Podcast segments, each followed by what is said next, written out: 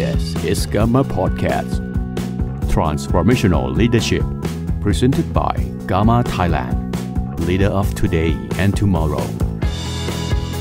มีคนมากมายที่คิดจะเปลี่ยนแปลงโลกใบนี้ แต่มีคนเพียงน้อยนิดที่คิดจะเปลี่ยนแปลงตนเอง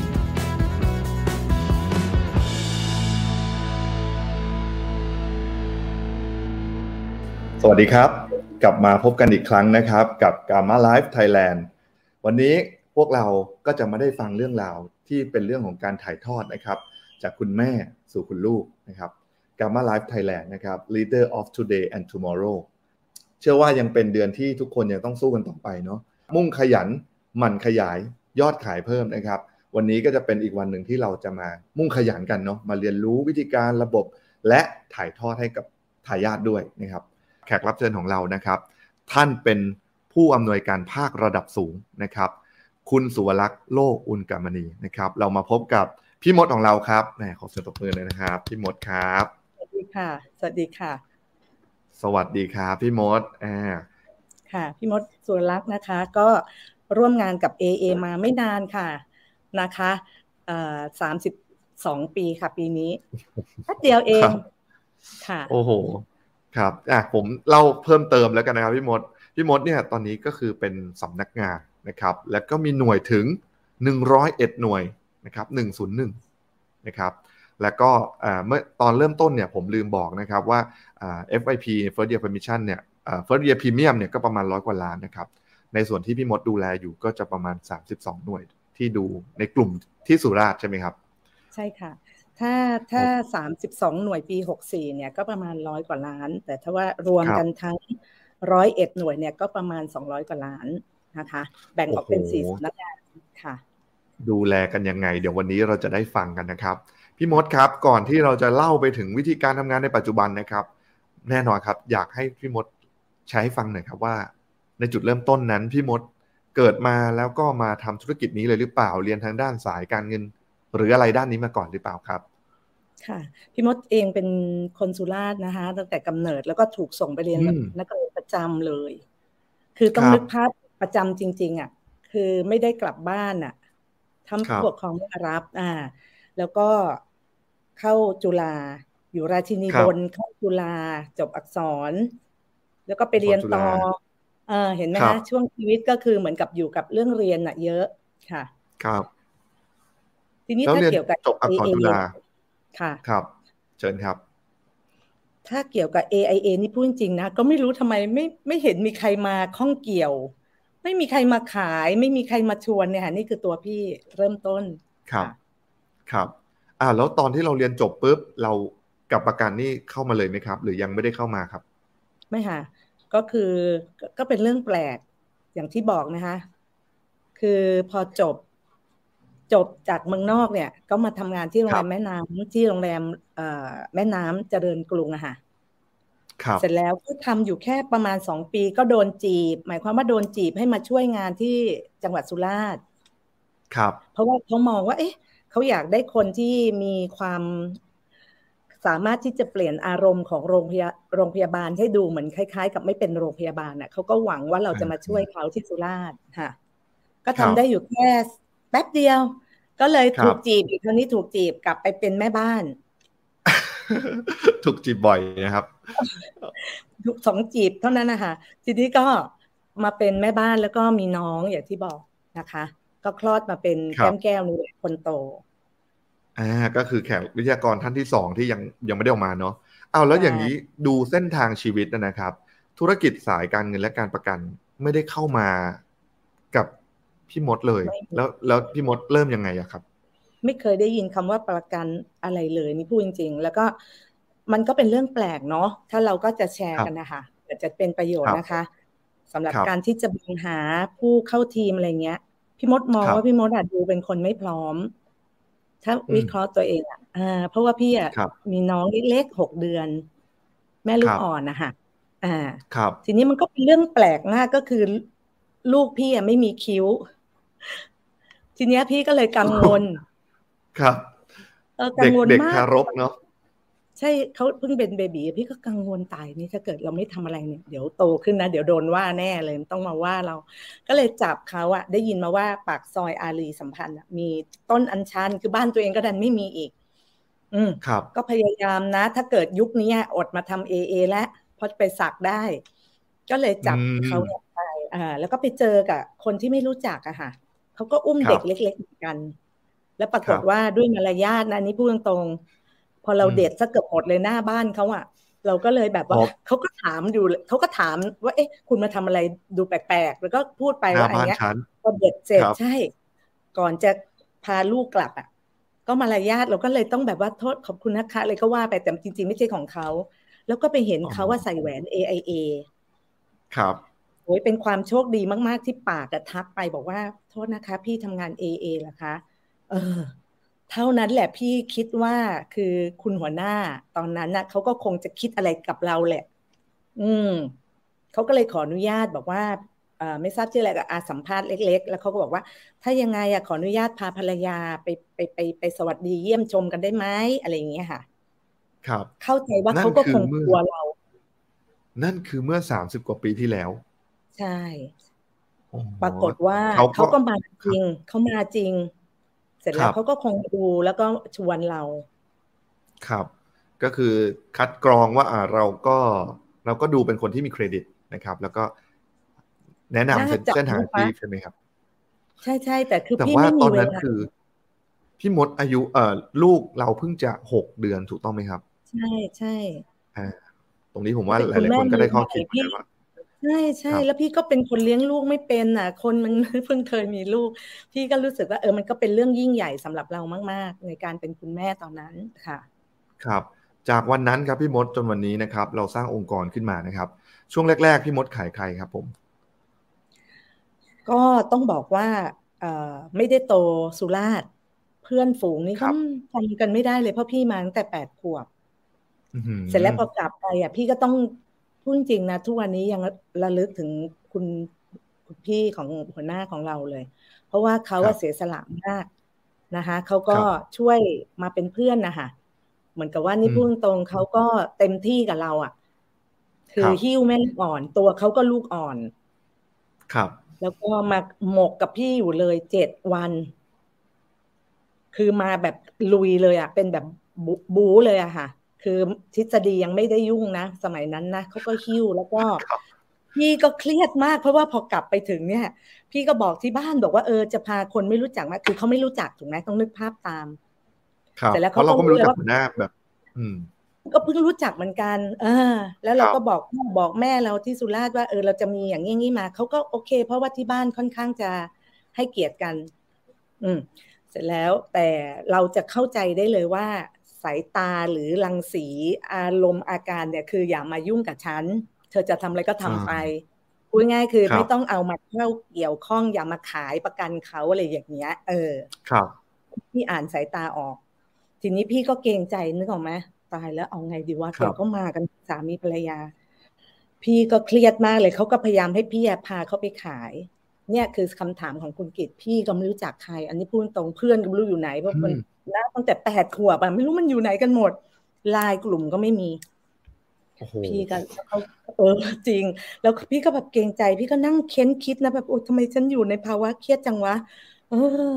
ก็สรุปสุดท้ายก็เลยแบบจำได้ว่าเอ๊เราเคยเห็นแม่เราอะมีการโทรศัพท์สั่งของหรือ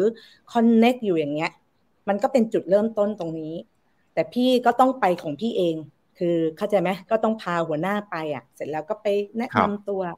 อันนี้สุดยอดคือหัวหน้าพี่เก่งจริงเขาทำงานด้วยแบบประสบการณ์ของเขาอะอ่านความเข้าใจเลยทั้งหมด แล้วก็ขายให้เราอะ คือเรามีหน้าที่นั่งอย่างเดียว ตอนนั้นพูดตรง แต่พอพอสเต็ปต่อไปอะนะคะ พี่วิเคราะห์ตัวพี่นะ คือพี่ก็น่าจะเป็นนักนักสังเกต อ๋อ พอคนคนนี้พี่เราก็สวัสดีแบบนี้แล้วก็ อ่าเพิ่งมาเข้าใจว่ามันคือการเปิดใจหาข้อมูลอะไรเงี้ยเข้าใจไหมครับนั่นนะคะก็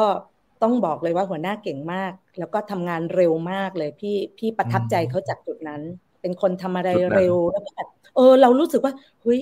คือคือเป็นมนุษย์ที่เราก็ไม่คุ้นชินอะมันเป็นอะไรที่เป็นประสบการณ์ใหม่ อืม แต่เขาให้เราออกไปทุกวันเลยไหมครับ ช่วงนั้น อยากจะบอกว่าสิวขึ้นเต็มหน้าเลยคุณ คือเครียดคือความเกรงใจอะมันมีความเกรงใจลึกๆอะแล้วแบบคงคงความเครียดคงมีอะคือสิวขึ้นแล้วแบบ แกก็จะน่ารัก แกก็จะบอกว่าน้องมดไม่ต้องพาพี่ไปทานข้าวอะไร entertain พี่เลยนะ พี่มาเพื่อสอนคุณอย่างเดียวเลย แล้วก็เขาจะพูดอย่างนี้ เขาบอกว่าเอางี้ได้ไหมขอเลยได้ไหม เจ็ดวันเนี้ยเป็นวันเรียนรู้เลยเขาจะโชว์ให้ skill อะไรเงี้ย แต่ตอนนั้นใจพี่ก็เฉยๆนะ พี่แค่เกรงใจนี่พูดจริงอ่าเป็นความเกรงใจอะค่ะ แล้วเขาก็พี่ก็บอกกับเขาว่าโอเคถ้างั้นนะขออนุญาตแบบยุ่งเรื่องลูกให้เสร็จ ก็คือเขาบอกถ้างั้นก็ต้มขวดนมเสร็จแล้วไปกันเลยนะ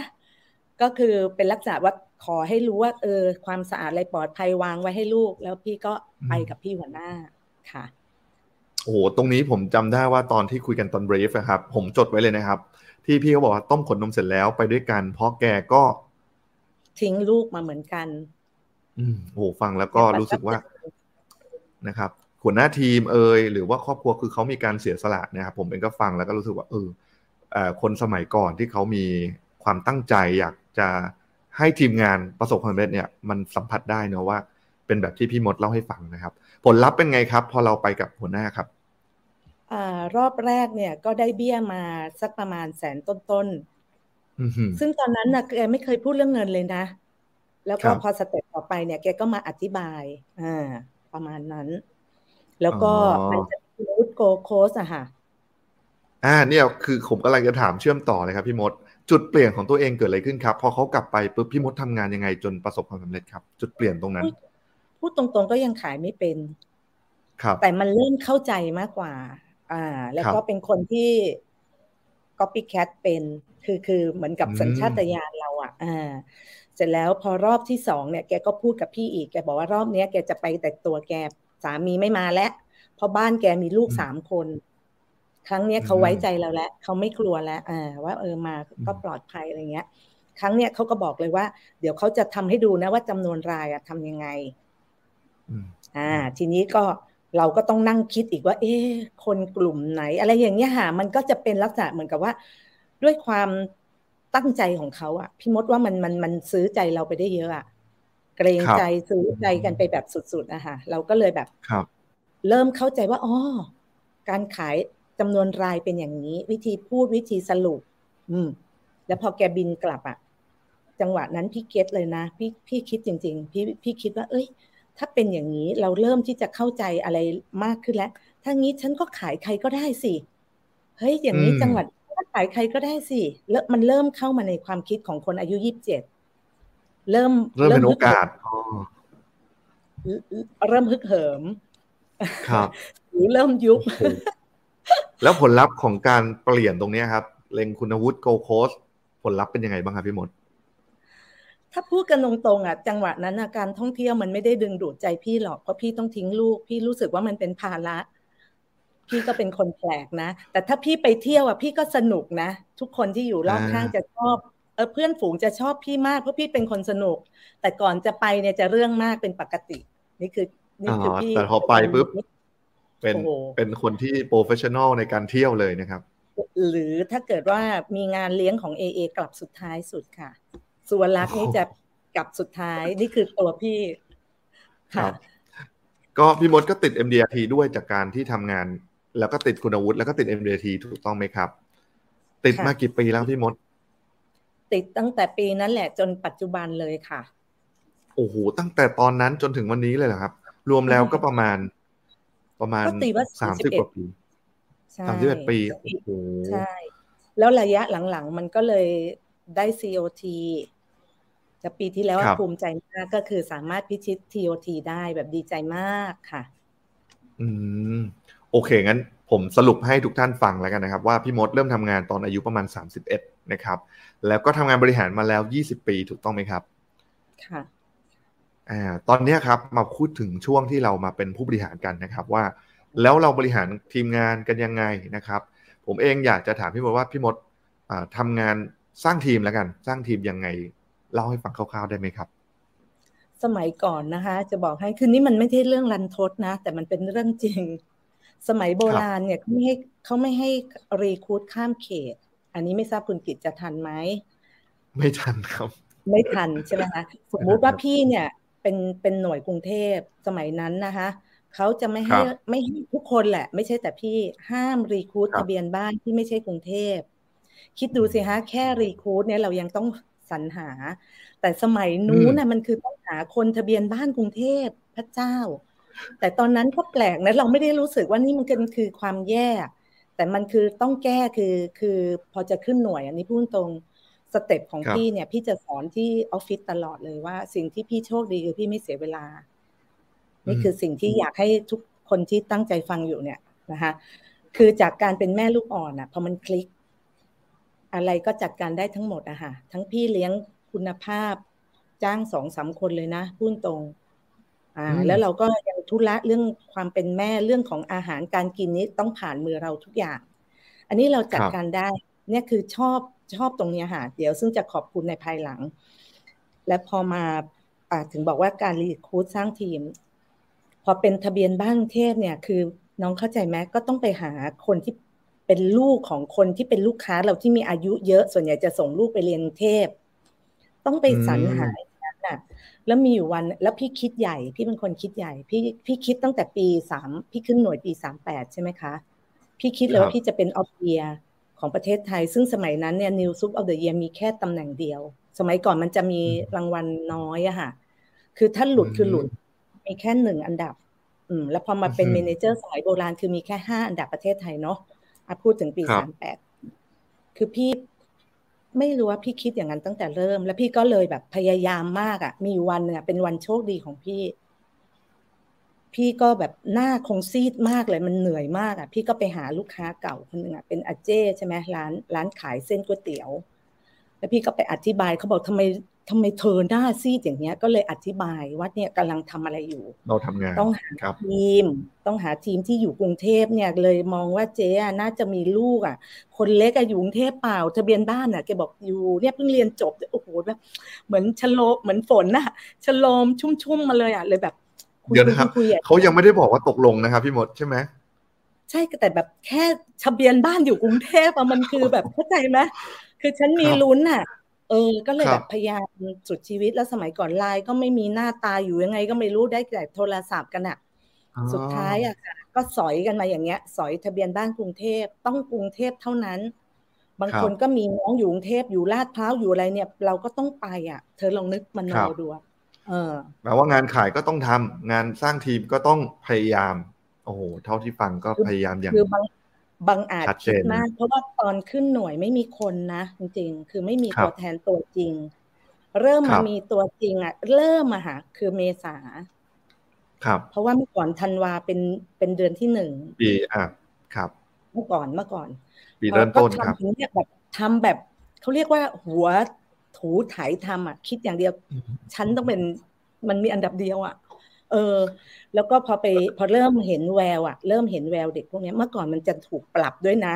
ประมาณแบบอะไรเนี่ยเป็นกติกาเล็กๆกันนะที่มันก็จำเป็นอะก็แบบโดนปรับโดนปรับแบบโดนปรับแบบอายอะมีความรู้สึกแบบเฮ้ยทำไมเราถึงแบบแย่อย่างนี้วะไม่มีตัวแทนเลยอะไรเงี้ย ก็แบบก็ทำอย่างเงี้ยทำไปเรื่อยจนกระทั่งพอวันหลังเนี่ย บัตรซื้อกันเป็นปึกอะ บัตรที่จะเข้าฟังวิชาการอะ เป็นปึกไม่ใช่มาสองคนและ ของฉันนะมาเป็นปึกคือฉันมีคนสมาชิกเข้า อะ มันภูมิใจอะค่ะ แล้วมันก็เลยเริ่มไล่ตัวเลขกันเข้าขึ้นมาเรื่อยๆเรื่อยๆเลย อืม ก็คือพยายามแล้วก็ใช้บรรยากาศวิชาการช่วยใช่ไหมครับ มันไม่มีวิชาการเลยค่ะ เพราะว่าถ้าวิชาการเนี่ยต้องหอบคนสุราษฎร์ไปกรุงเทพนึกภาพออกไหมอืมแปลว่าที่สุราษฎร์เองก็ยังไม่มีการจัดงานด้วยนะครับ คือเข้าไม่ได้เพราะพี่อยู่กรุงเทพสังกัดที่ใช่ครับพี่ยังไม่พี่ยังไม่ได้มาเปิดสำงานอะทีนี้วันนั้น อ่า วันนั้นเป็นแบบนั้นใช่ไหมครับ เดี๋ยวมาดูวันนี้นะครับ ทุกท่านนะครับ วันนี้ตอนนี้คนดูเกือบสองร้อยแล้วนะครับ พี่มดนะครับอ่ารบกวนคุณบอลแชร์หน้าจอนิดหนึ่งครับ วันนี้นะครับ จากการสร้างทีมลักษณะลุยนะครับ ก็กลายมาเป็นแหล่งเรียนรู้ที่เรียกว่าโรงปั้นนะครับ เดี๋ยวเราจะมาพูดคุยประเด็นตรงนี้กันนะครับ อาอาจจะต้องรอสัญญาณแชร์จอขึ้นมานิดนึงนะครับ คุณบอลอยู่ไหมครับนี่คุณน้องกฤษพูดถึงนะ พี่ยังรู้สึกว่าปีสามแปดเนี่ยมันยังเพิ่งแป๊บเดียวเองนะ มันยังอยู่ในอารมณ์แบบทุกปีอะเออมันยังจำแบบจำแม่นมาก เพราะทำกับมืออะนึกออกว่าไม่เป็นไรเดี๋ยวคุณบอลน่าจะยังไม่ได้อยู่ในหน้าจอตรงนี้กันครับงั้นเดี๋ยวผมให้พี่มดเล่าอะมาแล้วนะครับ รูปนี้ครับ โรงปั้นครับผม ค่ะอ่าพี่มดครับ เดี๋ยวผมจะกดสไลด์รูปให้เพื่อนๆดูนะครับ ก็โรงปั้นจากวันนั้นที่พี่มดสร้างทีมนะครับ วันนี้พี่มดมีสเตชันในการปั้นนะครับเล่านิยามได้ไหมครับ ว่าลงปั้นเป็นยังไง แล้วมีเห็นบอกมีส้มจุกมีอะไรพวกนี้เล่าให้พวกเราฟังนิดหนึ่งได้ไหมครับ คือต้องบอกว่าพี่มดเนี่ยอาจจะเป็นเด็กศิลปะนะ คือศิลปะร้อยเปอร์เซ็นต์อะคือ ครับนั่นจะเป็นเด็กอาร์ตใช้ความคิดนี้ เพราะฉะนั้นในความคิดของพี่เนี่ยพี่จะชอบคิดอะไรที่มันแตกต่าง เพราะฉะนั้นคำว่าโรงปั้นที่มาจริงๆอะถ้าถ้าให้พี่ให้คะแนนอะพี่ให้คะแนนกับช่วงที่พี่เปิดสำนักงงานใหม่ๆ คือปี 40 สำนักงงานของพี่ก็เป็นสำนักงงานที่คล้ายๆ ของคนทั่วไปเมื่อย้อนยุคอะเป็นตึกอาคารพาณิชย์ ซึ่งเราทำอะไรมากไม่ได้ คานอะไรก็เยอะ เพราะฉะนั้นวันนู้นที่โรงปั้นไม่สวยอะ่ะจนมาเป็นโรงปั้นปัจจุบันอะ่ะคือห้องเรียน ห้องประชุม ห้องที่รวมความคิดเบรนสตอมทุกสิ่งทุกอย่างเนี่ย มันก็คือเป็น เป็นอารมณ์ที่มาจากอารมณ์เดิมนั่นนะคะที่เราใช้มันคุ้มค่าในการสร้างคนนะคะเพราะพี่พี่มีความรู้สึกว่าคำว่าโรงปั้นอะ มันมันให้นัยยะของมันอยู่แล้ว เราจะปั้นภาชนะเป็นอะไรก็ได้จากดินที่เราเลือกแล้ว ผสมจน จนเป็นสูตรที่ที่โอเคอะงั้นมันก็เหมือนเราทุกวันนี้ที่พยายามให้โอกาส คนมักให้ได้มากที่สุดอะในชีวิตที่เราเรามีอยู่นะคะอ่า มาถึงสเตจนี้ครับ พี่มดเนี่ย เริ่มชวนคนเข้ามาในทีมยังไง แล้วก็เริ่มสอนอะไรเขาบ้างครับ ตอนนี้ ตอนนี้ปัจจุบันหรือสมัยก่อนฮะตอนนี้เลยครับ ตอนนี้เลยครับ ปัจจุบันก็ ถ้าพูดจริงอะ พี่ก็จะเป็นคนที่มีความคิดต่างอยู่แล้วนั้นครับ ถามว่าคนที่ใช่สำหรับพี่อะพี่จะคิดตัวเองเป็นเบสเสมอ ถ้าเป็นสมัยเขาอาจจะไม่เลือกพี่ก็ได้ เพราะพี่ไม่มีเวลาเลยเลยด้วยแล้วพี่ก็ไม่เคยรู้ว่าประกันแล้วพี่ก็ไม่เข้าใจว่า เงินทองหรืออะไรบางทีมันไม่ใช่เป็นตัวนำน้องเข้าใจไหมครับงั้นถ้าเราไปเจอคนที่ เงินอาจจะไม่ใช่ตัวนำอะเราอาจจะคุยเรื่องเงินก็อาจจะลำบากงั้นงั้นสิ่งของพี่แล้วกันเอาเป็นตัวพี่อะพี่จำพี่อาจจะเป็นคนแปลกกว่าคนอื่นก็ได้มั้ง พี่อาจจะเป็นคนที่มองทุกอย่างเป็นเป็นธรรมชาติของมันอะที่ให้โอกาสมากกว่า ทุกอย่างมันต้นไม้จะตายมันก็มันก็ไม่ตายก็ได้ไม่ใช่เหรอถูกไหมอ่าครับ แล้วก็เราก็มาสมผสมเขาก็ได้นี่ เราสามารถที่จะเอาชนิดนี้ผสมกันออกมาเป็นเฟื่องฟ้าหลายสี ก็ได้ เพราะฉะนั้นเนี่ยความคิดของพี่คือพี่พี่ชอบที่จะให้โอกาสกันก่อน แล้วก็มาปรับปรับกันนะคะปรับได้มันก็คือคนที่ใช่ แต่ถ้าเราไปเรียกว่าใช่ก่อนที่จะมาเนี่ยมันอาจจะเสียโอกาสไหมเช่นพี่ไม่เคยมีใครมาชวนเลย แต่วันนี้กลายเป็นมาเป็นสุวรักษ์อย่างวันนี้พี่ก็ยังงงตัวเองอยู่เหมือนกันนะคะ ก็คือให้โอกาสคนที่เปลี่ยนแปลงตัวเองนะครับยอมยอมที่จะโอเค ก็มีลงปั้นเนาะแล้วระบบในการสอนนะครับเกณฑ์ค่ะอ่ามีกฎเกณฑ์ด้วยยังไงบ้างครับ พอจะแชร์ได้ไหมครับ คือง่าย ๆ คือหนึ่งอารมณ์ ทุกคนมีอารมณ์หงุดหงิด หรืออะไรกันก็ได้ คือเราต้องเข้าใจตรงนี้ทุกคนบางคนมันหงุดหงิด เช่น เงินทองไม่คล่องมือ เราจะให้เขายิ้มแย้มอารมณ์ดี ฟ้าใสบางทีเราก็ต้องเข้าใจอะ แต่ถ้าเราเห็นอะไรบางมุมสักนิดนึงอะเราก็จะมีวิธีการจากประสบการณ์ที่เราสัมผัสคนเยอะๆเราอาจจะคุยแล้วเราเราดูว่าคนเนี้ยมันโอเค เราเพียงแต่ ช้าๆ ในช่วงเริ่มต้นแล้วก็คุยกัน แล้วก็ค่อยๆมามี เขาเรียกว่าค่อยๆมีระเบียบในในสเต็ปต่อไป ช่วงแรก ๆ เราอาจจะต้องให้โอกาสกันก่อนอะก็คือให้พื้นที่เขากับเราแล้วก็เข้าใจกันนะครับ แล้วก็เริ่มเริ่มดูว่าเอ้ยไปด้วยกันได้ไหมอ๋อถูกยังยังยังไม่รีบตัดสินใจว่าเอาหรือไม่เอาเนาะนะครับ หลังจากนั้นครับพี่พี่มดครับ เราพาเขาเข้ามาในระบบที่พี่มดมีเรียกว่า basic training เป็นยังไงบ้างครับเล่าให้ฟังหน่อยครับ ซึ่ง basic training ตอนนี้พี่มดว่ามันทำงานง่ายกว่าสมัยก่อนเยอะ เพราะ AIA เองเนี่ยนะองค์กรเนี่ยเขาก็มีอะไรที่มา support เยอะมาก แล้วมันทำให้เราอะมีเวลาที่จะปรับตัวกันช่วงอาจจะเข้าคลาสเล็กๆนะเอ่ออย่างคลาสของบริษัทเนี้ยมันมีช่วงสั้นสองเดือน ตรงนี้มันเจ๋งมากอะพี่ชอบมากเลย เพราะว่าสองเดือนนี้มันทำให้เราปรับซึ่งกันและกัน ปรับตัวกันนะคะแล้วก็ค่อยๆปั้นเขา จนกระทั่งจะส่งเขาสู่คลาสส่วนนั่นคือของบริษัทส่วนตัวของเราสำนักงงานเนี่ยพี่จะไม่ให้มันมีเวลาในการเรียนเยอะเกินไป เพราะเดี๋ยวนี้เราต้องเข้าใจว่าการเรียนนะคลาสเยอะมากงั้นของเราเนี่ยก็คือก็จะตรงคือก็จะมีเบสิกกับฟูลไทม์แล้วหลังจากนั้นชาแนลก็จะเป็นประมาณว่ากลุ่มที่ต้องการปั้นให้เขาเป็นนะคะเป็น qualify อะไรก็ว่าไป ครับ มันก็จะแยก section แล้วก็ผู้ร่วมงานก็ต้องก็ต้องค่อนข้างโอเคอะคือรับมือกับเราได้อะนะคะส่งเข้าไปแล้วรับมือกับเราได้ อืมการทำ basic training ของพี่หมดให้เวลาประมาณนานไหมครับ อันนี้มีบางคนอยากทราบด้วยว่าสองเดือนสามเดือนหกเดือนหรือปีหนึ่งครับ ของพี่มดก็ก็ถึงบอกว่าบางทีพี่ก็นั่งดูของคนอื่นนะ ของพี่เนี่ยจะเป็นวนลูป เพราะการเบสิกที่สมมติว่าสองเดือนสามเดือนบางคนอะ เข้าใจแล้วว่าตัวเองอะ ตัวเองอะ จบคลาสนะ แต่มันก็ยังไม่ใช่อะ เราเราเจอบ่อยอะค่ะ นี่พูดตรงๆ มันก็คือเราก็เปิดโอกาสให้เขาไม่ไม่ไม่รู้สึกว่า เออเขาจะอึดอัด เราสามารถวนลูปเขาเข้ามาได้ตลอด ก็ไม่มีการได้ อ่า แต่ว่ามันมีอยู่ช่วงหนึ่งตอนนั้นที่ว่าโควิดยังไม่มีนะเราก็ฟิตจัดเลยออกแบบข้อสอบกันด้วยนะออกข้อสอบมีการให้สอบ ใช่เพราะมันจะวัดผลได้ว่าคุณเข้าใจจริงไหมเออ สนุกมากเลยพี่ชอบมากเลย เพราะว่ามันจะดูแบบ เหมือนสอบไอซีอะนั่งแบบเป๊ะเป๊ะเป๊ะเลยอะทุกคนแล้วข้อสอบยากมากนี่กลับไปดูเมื่อไม่ไม่กี่วันโอ้ทำไมโหดจังวะเนี่ย ยากจริง แต่ก็ทำให้เราสร้างระบบคนขึ้นมา เข้มข้นได้มากขึ้นใช่ใช่ค่ะครับ เห็นพี่มด เห็นพี่มดเล่าว่าจะมีการวัดผลแล้วก็ ให้คะแนนแล้วเลื่อนขั้นด้วยนะครับ เบสิกจะเป็นผมจุกอะไรเงี้ยครับ ใช่ใช่พี่มดก็จะชอบทำอะไรให้แก้เบื่อ ถูกไหมเราอยู่นานๆเราเองอะเราก็ต้องเฟซพี่ก็ตั้งของพี่ว่า เออ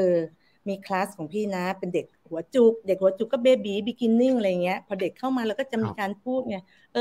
ตอนนี้นะ ทุกคนก็เจอ imagine ว่าตัวเองกลับไปเป็นเด็กไทย น่ารักน่ารักเอา บางคนมันอายุเยอะอะเขาจะเออยิ้มแย้มแจ่มใสเออสนุกไปกับเรา แล้วบอกว่านี่นะ ตั้งใจนะ เพราะเดี๋ยวพอพอสอบข้อสอบผ่านน่ะบทผ่านของพี่นี่ยากนะ เธอจะได้ตัดจุกนะเออต้องไปเป็นเด็กผมเปียก่อน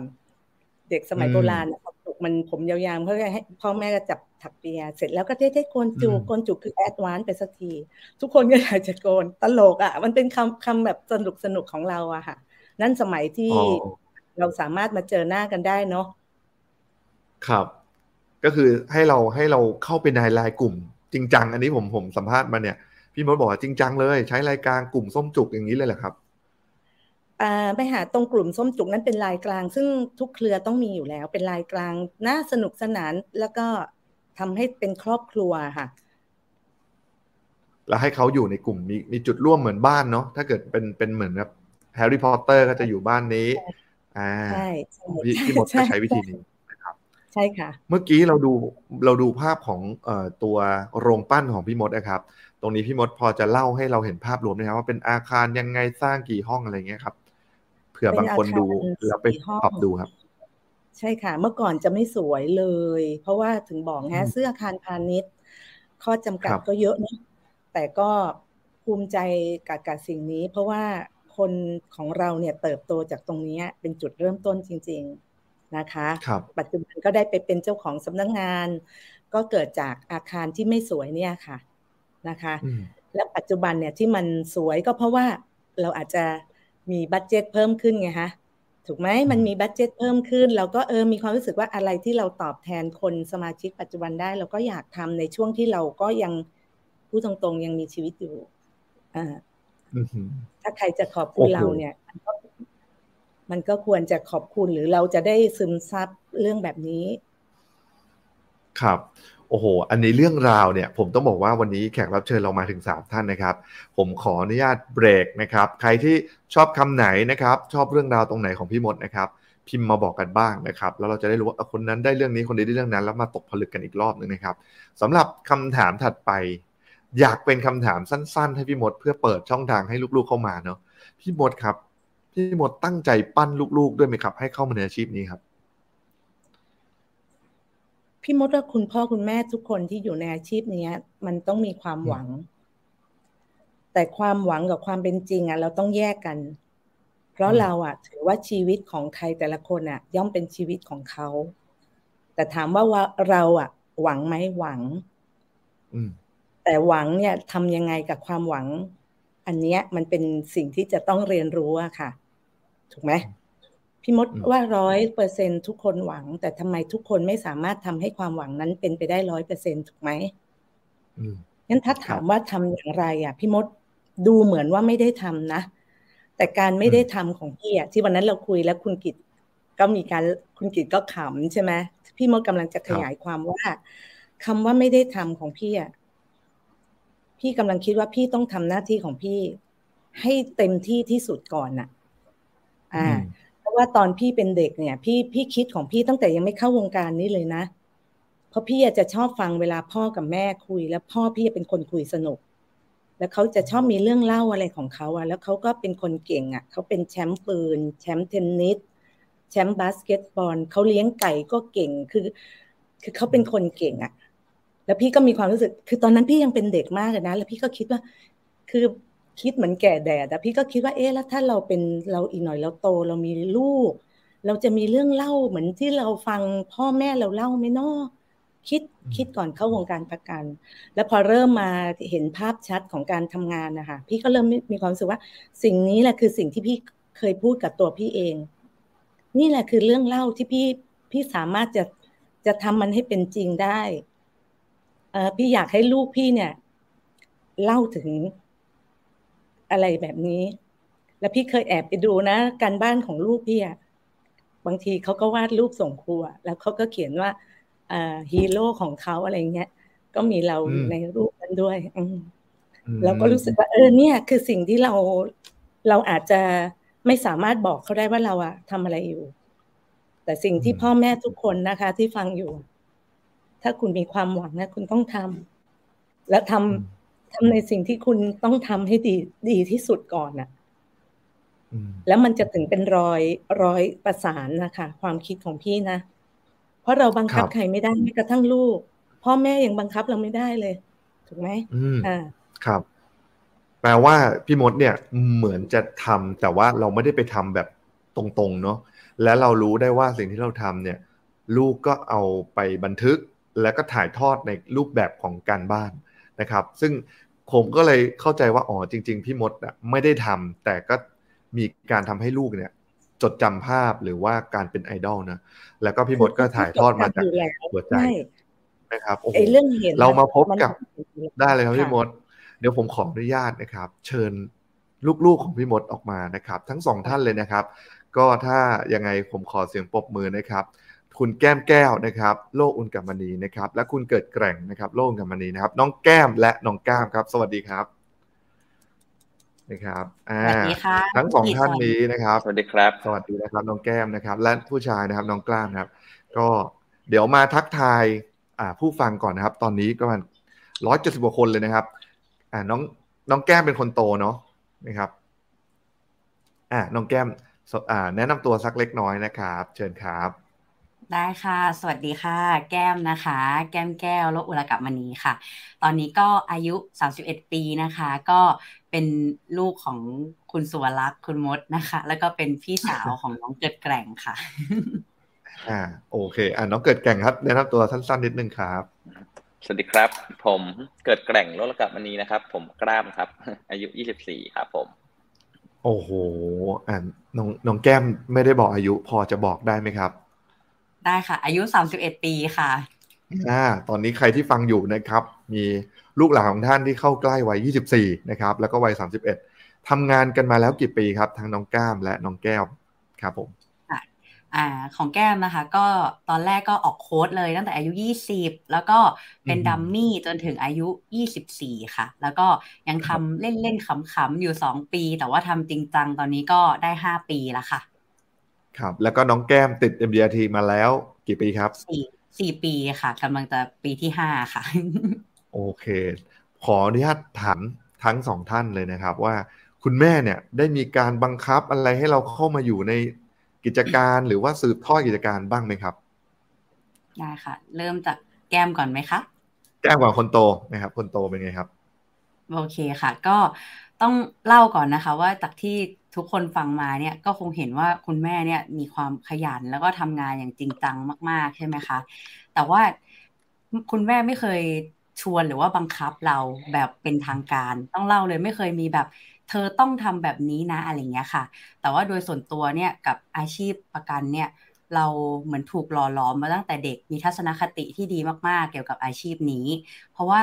เราไม่เคยคิดว่าอาชีพเนี้ยแย่งเวลาชีวิตหรือว่าแย่งเวลาครอบครัวของเราไปเลย สักครั้งเดียวก็ไม่เคยคิดอย่างนี้ค่ะ เพราะว่าเหมือนเรามองว่าชีวิตเราก็ดีขึ้นเรื่อยๆ แล้วก็เรามีความสุข เรามองว่าการที่คุณแม่ทำงานเนี่ยมันเป็นสิ่งที่ทำให้เราได้เป็น ได้มีชีวิตที่ดีแบบนี้ ถ้าเกิดว่าจะเล่าให้เห็นภาพอะค่ะพี่พี่กิตก็คือเหมือนคุณแม่เล่าว่าคุณแม่ทำประกันเนี่ยมาทั้งหมด 31 ปี ซึ่งก็คือเท่ากับอายุของแก้มแบบ exactly ใช่ไหมคะ ก็คือเราก็โตมากับอาชีพนี้ เห็นตั้งแต่คุณแม่เริ่มต้นทำอาชีพเนี้ย แล้วก็มีพี่ๆตัวแทนมาอยู่ที่บ้าน เป็นบ้านเก่า เป็นโต๊ะกลมในบ้านนะคะ แล้วก็นั่งทำงานปรึกษากันเราเนี่ยที่เป็น ขอเรียกว่าเป็นตัวแทนจิ๋วแล้วกัน ยังเป็นตัวแทนจิ๋วอยู่อนุบาล คุณแม่เขาก็มานั่งฟังงานขายแบบกัน แล้วก็นั่งทำงานไปด้วยแล้วเราก็จะแบบคอยฟังตลอดว่าอ๋อพี่คนนี้ได้เลื่อนขั้นพี่คนนี้เป็นยังไง พอเราอยู่ชั้นปฐมคุณแม่ก็ขยายทีมงาน ก็กระดึบไปเป็นแบบว่าอยู่ในบ้านหลังเดิม แต่ว่าเป็นสาราที่นอกบ้านเราก็จะมีความสุขอีก เพราะว่ามองว่าทุกวันที่พี่ๆเนี่ยมาประชุมจะตรงกับวันจันทร์ประมาณนี้ค่ะในช่วงกลางคืน เป็นวันที่เราได้นอนดึก เพราะว่าประชุมเสร็จสี่ทุ่มเราก็จะไปแบบไปไปร่วมกับพี่ๆเขาแล้วก็จะทักทายรู้สึกว่ามันเป็นส่วนหนึ่งอะไรเงี้ย คุณแม่ก็จะสอนก็จะมีกระดานไว้บอร์ดเล็ก ๆ อย่างเงี้ย แล้วก็อยู่ในบ้านแล้วก็เห็นวิวัฒนาการมาโดยตลอด พอเรามาเข้ามหาลัยเราอยู่ที่กรุงเทพ คุณแม่มามีอ่าตอนก่อนเราเข้ามหาลัยเนี่ยช่วงมัธยม หรือว่าช่วงประถมปลาย คุณแม่ก็ ธุรกิจก็ก้าวหน้าก็มาขยายมาเป็นออฟฟิศมาเป็นสำนักงาน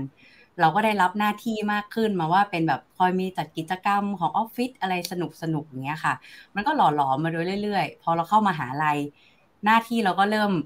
เหมือนได้รับฝึกโดยที่ไม่รู้ตัวแล้วเราก็ไม่เคยรู้สึกว่ามันแบบเป็นภาระอะไรเงี้ยเหมือนพี่กิจนึกภาพแบบ คุณแม่ก็จะชวนว่าเออวันเนี้ยคุณแม่ต้องพาลูกค้าไปตรวจสุขภาพนะ แต่คุณแม่ไม่สามารถมาได้ แก้มช่วยไปแทนแม่ได้ไหม เราก็ใส่ชุดจุฬาเนี่ยใส่ชุดนิสิตเนี่ยขับรถพาลูกค้าไปตรวจสุขภาพ แล้วก็บางครั้งที่มีเคลมเราก็ไปเยี่ยมเขาแทนคุณแม่ เราไม่เคยรู้สึกว่าทั้งหมดมันแบบเดือดร้อนอะไรเลย แล้วเพื่อนๆทุกคนเนี่ยที่เรียนหนังสือมากับเราเขาก็จะเห็นภาพว่าเดี๋ยวไอเนี่ยต้องแบบไปเยี่ยมลูกค้าแทนแม่อะไรเงี้ยเขาก็จะรู้ว่าเราอยู่ในวงการเกี่ยวกับประกัน เพื่อนยังเคยมีครั้งหนึ่งเลยว่าเฮ้ยขอโดดเรียนไปเป็นเพื่อนมึงได้ไหมอยากเห็นว่าแบบมันทํำยังไงอะไรเงี้ยทำงานยังไง โดดเรียนไปเยี่ยมลูกค้าแทนแม่อย่างเงี้ย โดยที่ไม่ได้รู้สึกว่ามันทำให้แบบเราอดไปเที่ยวอดปาร์ตี้ไม่ได้คิดอย่างนั้นเลยก็ก็ต้องไปอะก็มันเป็นงานเหมือนเราโตมากับสิ่งนี้อย่างเงี้ยค่ะ ไม่เคยคิดว่าแบบมัน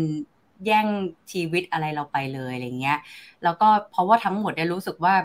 เพราะแม่ทำงานนี้เลยทำให้เรามีชีวิตที่ดีมากๆขึ้นอะไรเงี้ยค่ะ แต่พอเรียนจบเนี่ยจริง ๆ ก่อนเข้ามาหาลัยอะเราเอ็นติดบัญชีจุฬาด้วยซ้ำแต่ว่าในใจอะเราอยากเรียนนิเทศ คุณแม่ยังบอกให้เราไล่ไล่เราไปเรียนนิเทศเลย ไม่ได้มีแบบสายการเงินไม่ได้มาบังคับอะไรเราเลยอะไรเงี้ยเหมือนให้อิสระจนเราไม่ได้รู้สึกว่าแม่แบบบังคับให้เรามาบังคับทำงานประกันเลยสักเดียวไม่เคยนะคะจนเรียนจบเนี่ยไม่ได้รู้สึกว่าเขาบังคับ เลยไม่เคยคิดเลยจนเราเรียนจบที่งานที่ตอนที่งานเราทำเนี่ยมันคือประกันเต็มๆเลยเนาะแต่ไม่ได้รู้สึกอย่างนั้น ไม่ได้รู้สึกค่ะ แล้วก็พอยี่สิบแม่ก็บอกเออก็ไปสอบออกโค้ดตัวแทนก็เหมือนเป็นดัมมี่ก็แบบก็เฉยๆ ก็ต้องไปสอบก็ไปสอบก็ก็ไปก็ไปกันนั่งรถไปสาทรแล้วก็สอบก็จบผ่านอะไรเงี้ยค่ะ แล้วก็พอเรียนจบต้องทำงานแม่ก็ไม่บังคับ ไม่ได้พูดว่าแกต้องไปทำงานนี้นะไม่มีไม่ไม่พูดเลยทั้งที่ได้คุริฟายแล้ว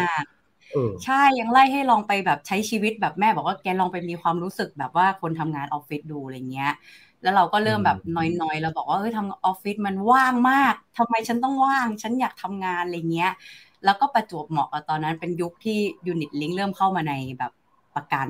คุณแม่ก็เลยบอกว่าเออ อันเนี้ยแม่ทำไม่เป็นจริง ๆ แบบยากอะ่ะ แกชอบเรียนหนังสือใช่ไหมช่วยไปสอบให้หน่อยอะไรเงี้ยค่ะ ก็เราแล้วแม่บอกว่าถ้าสอบผ่านให้พันหนึ่งตอนนั้นพันหนึ่งคือมีค่ามาก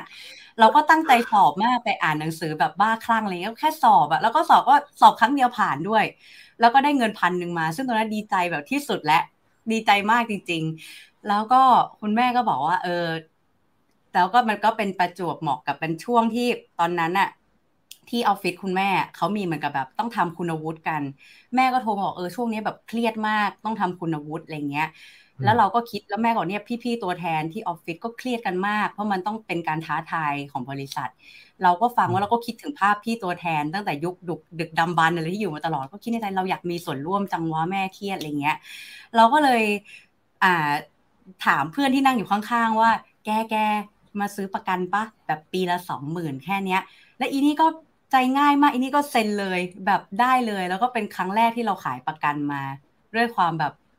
ไม่ได้รู้สึกว่าเราไป force ไปเลยค่ะ แต่ว่าเราอะเข้าสู่อาชีพแบบ official ก็คือเราไปประชุมกับคุณแม่ แล้วก็เราก็ได้เห็นว่าคนที่อายุเท่าเราแล้วเป็นลูกแบบว่าเจ้าของสำนักงานเหมือนเราอะ จริง ๆเขาเข้ามาสู่อาชีพกันแล้วนะ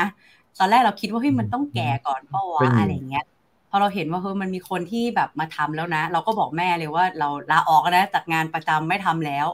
คือแบบ มันพรึบในทันทีมันแบบ auto มากแม่ก็ยังถามเลยว่า แกเอาจริงหรออะไรเงี้ยแกแน่ใจใช่ไหมอะไรเงี้ย แม่ก็คือมีความแบบแบบไม่ force จริง ๆ ไม่บังคับเลยอะไรเงี้ย แล้วแก้มก็เลยได้แบบวันครั้งแรกสุดเนี่ย เราก็ให้แม่สอนแบบผ่านโทรศัพท์ เป็นแบบอ่ายี่สิบตลอดชีพอะไรก็ว่าไปเงี้ยเราก็ขับรถไปขายเพื่อนสามคนในแบบ คนเขาอยู่คนละที่กันนะคะ เราก็ไปขายในวันเนี้ยแล้วขายทั้งสามลายแล้วก็เลยตั้งใจว่าเราจะเป็นตัวแทนที่มาขายเพื่อนอะไรเงี้ยค่ะ เป็นจุดเริ่มต้นก่อนประมาณนี้นะคะโอ้โหไม่เคยโดนเชื่อแล้วครับ เชื่อแล้วครับว่าพูดพูดเป็นพูดเก่งจริงนะครับ ผมไม่ต้องถามอะไรแท้นี่คือเรื่องราว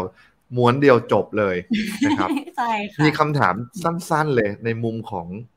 ถ้าใครมีคำถามพิมพ์มาได้นะครับ ในมุมของผมโอ้แฟนคลับพิมพ์มาเยอะมากนะครับ เชียร์น้องแก้มนะครับ คุณลี่ที่เคยมาพูดในในการมาไลฟ์ก็มาเชียร์น้องแก้มด้วยนะครับ โอ้โหขอบคุณคำถามคือในตอนที่น้องแก้มเด็ก ๆ เนี่ย เราไม่ได้รู้สึกว่าเราไปทำงานแล้วสูญเสียเวลาของตอนเด็กหรือเปล่าครับ เพราะอะไรถึงคิดว่า เอ้ยเราไปช่วยแม่อะไรเงี้ยครับ ก็เรามองเห็นว่าเหมือนเราโตมา เหมือนเราซึมซับแบบว่าวัฏจักรของงานไปโดย โดยไม่รู้ตัว เรารู้สึกว่า อะไรก็ตามที่เราจะช่วย support งานงานนี้ได้ เพราะมันเป็นงานที่ทำให้เราโตมาอย่างแบบว่า โตมาอย่างดีมากๆอะไรเงี้ยค่ะ แล้วก็รู้สึกว่าเออเราอยากแบบ อยากไปมีส่วนร่วมอะไรเงี้ย รู้สึกว่าแบบได้เป็น someone ในแบบอาชีพในการช่วยเหลือในการทำงานของแม่อะไรเงี้ย เรารู้สึกว่ามันแบบเหมือนได้แบ่งเบาอะแล้วก็รู้สึกว่าเออเราอยากคุยกับ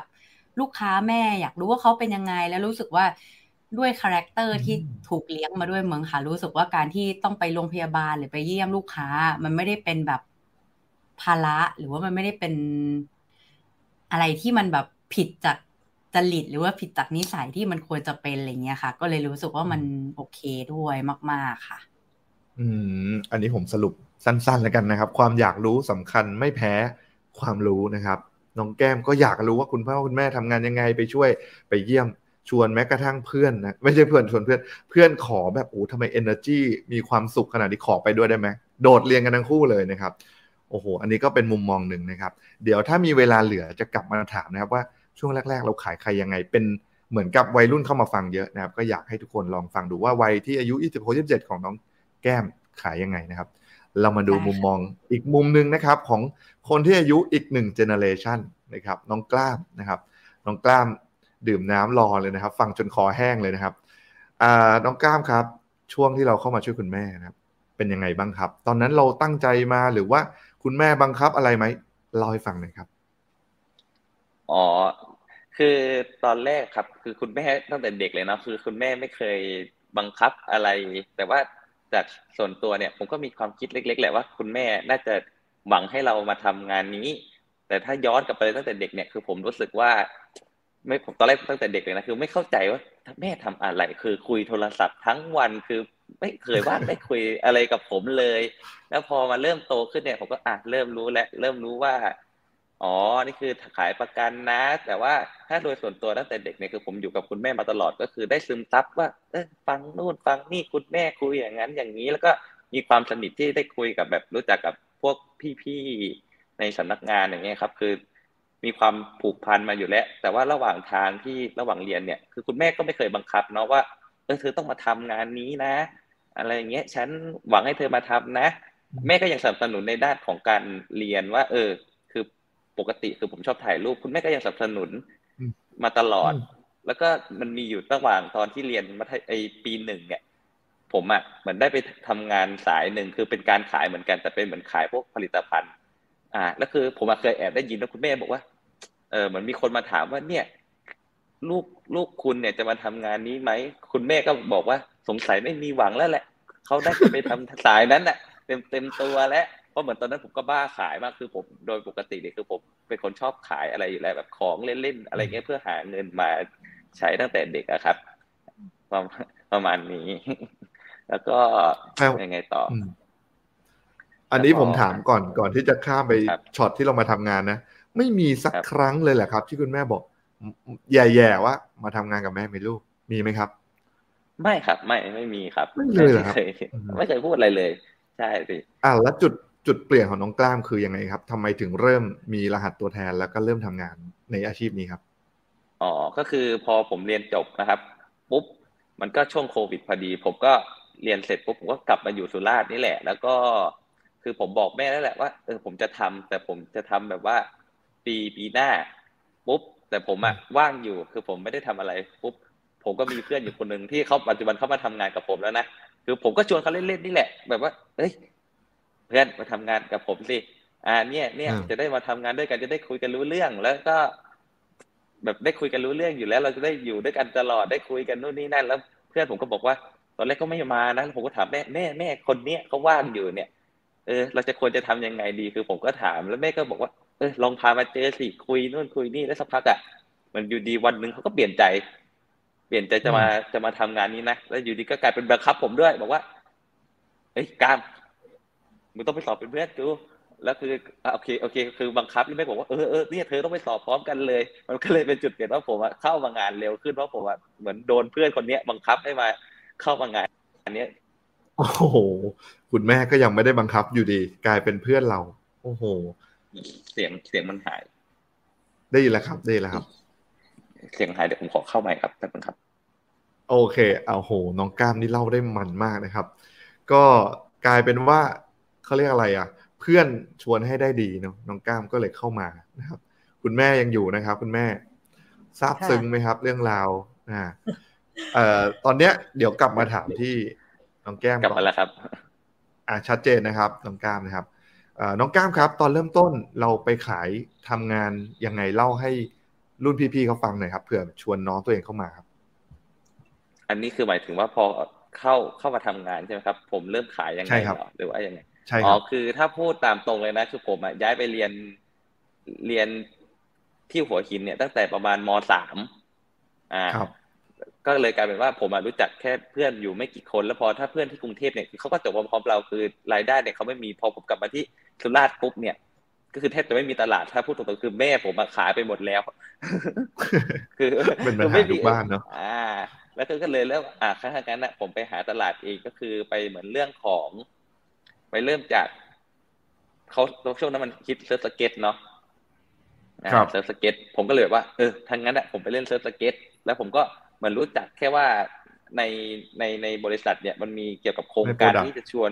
อ่า product ที่เหมือนแบบว่า อ่าถ้าซื้ออันเนี้ย จะได้ส่วนลดเกี่ยวกับการออกกำลังกาย ผมก็เริ่มจากการว่า ถามถามเพื่อนเลยว่า เนี่ย เพื่อนรู้จักไอโครงการนี้ไหมโครงการ Vitality ไหมอ่าบอกไม่รู้จักอะเป็นยังไง ผมก็บอกว่าเออถ้างั้นเดี๋ยวผมเล่าให้ฟังงั้นเดี๋ยวมาเจอกันเนี่ยผมก็เริ่มอย่างเงี้ยครับ ก็คือเริ่มเริ่มจากการที่แบบว่าอะเข้าด้วย product อันนี้แล้วก็เริ่มเหมือนแบบฝึกวิชาขึ้นมาเรื่อยๆ หาตลาด แล้วก็แบบอะขอไปคุยกับคนนั้นคนนี้คือเริ่มเปิดตลาดจากการที่ ส่วนใหญ่คือคนไม่รู้จักหมดเลยครับ คือเป็นการที่คุยกับคนที่ไม่รู้จักหมดเลย แล้วก็เหมือนอะพอเหมือนว่าจะหาตลาดที่ไหนดี ผมก็ลองไปนั่งร้านกาแฟดู อ่า